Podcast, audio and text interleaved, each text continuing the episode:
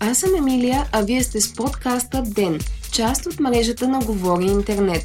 Откриха нов участък от Хемос и Ямбулската гроздова става географско значение. Нобела за мир не отиде при Грета Тунберг и още новини. Петък, октомври, 11 ден. Премиерът Бойко Борисов и четирима членове на кабинета откриха новия участък от магистрала Хемос, съобщава БНР. Отсечката е с дължина от 9 км и 300 метра. Тя е излязла 66 милиона лева на българския дънакоплатец. Изграждането на участъка започна през март 2018 година. Неговото завършване беше планирано за март 2020. Тя обаче беше пусната 6 месеца предсрочно. Отсечката е между Ябланица и Боаза. Любопитното е, че в този участък се намира и най-големия армонасип, изграждан до сега у нас. 45 метра общ насип с височина от 25 метра на армирания насип. Паралелно с тази отсечка се строи и частта Буховци Беликопитово, която е с дължина от 16 км и трябва да бъде готова в края на 2020 година. На 4 октомври във Варна премиерът заяви, че ще се оттегли от политиката след като автомагистралата е готова. На същата дата през далечната 1974 година първа копка прави тогавашният държавен ръководител Тодор Живков. Ямбулската гроздова ракия получи защитено наименование в Европейския съюз, съобщава Дневник. Списването и в официалния регистр Емброзия, спирната напитка се присъединява към списък с над 235 други продукти с защитено наименование за географско указание, сред които са Карнобатска гроздова ракия и гроздова ракия от Търговище. Жълтеникавият елексир се произвежда от бяло или червено грозде и обикновено е с над 40% алкохолно съдържание. С най-висока пазарна стойност сред спирните напитки в Европейския съюз е шотландското уиски, което според Scotch Whisky Association е донесло 5 милиарда и половина британски паунда на економиката на страната.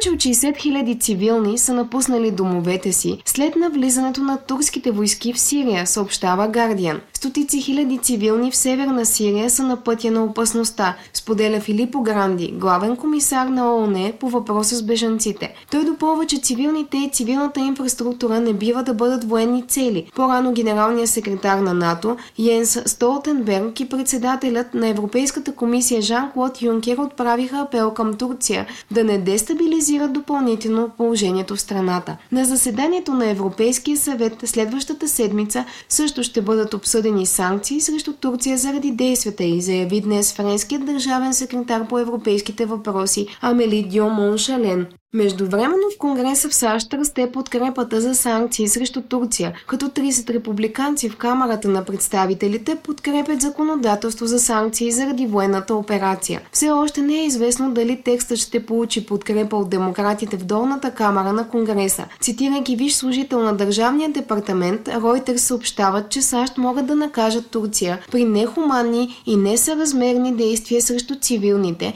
и при опити за етническо пречистване, като все още няма доказателства за това. Вчера турският президент Реджеп Ердоган обяви, че иска да предотврати създаването на терористична държава. Той обвини Европейския съюз, че никога не е бил честен по отношение на Турция и заплаши, че ще пусне 3,6 милиона сирийски бежанци. По повод заплахата от Ердоган, днес премиерът Борисов заедно с министра на отбраната Каракачанов обявиха, че са взели всички мерки и няма опасност от бежанска вълна.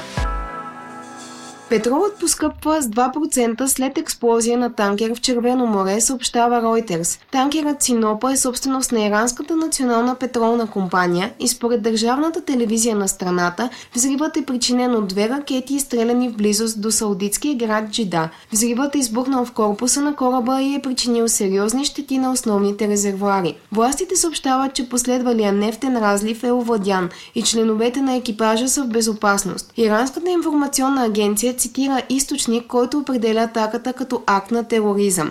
Това е поредният случай на ескалация в региона на Червено море, свързващо Индийския океан и Средиземно море чрез Суетския канал. Други два танкера бяха атакувани по-рано през май и юни, а през септември основна саудитска нефтена рафинерия беше нападната. Тогава САЩ обвиниха Иран, която отрече да има роля в инцидента.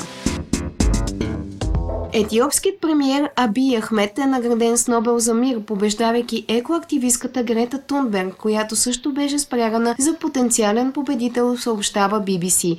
Лидерът на Етиопия получава приза за усилията си за мир и международно сътрудничество. След стъпването си в длъжност през април 2018 година, той инициира края на 20 годишен конфликт с Еритрея и започва размразяване на отношенията между страните. Под негово ръководство и съвместно с еритрейския президент Исаяс Афуерки биват възстановени гранично-пропусквателни пунктове, посолства и полети между държавите.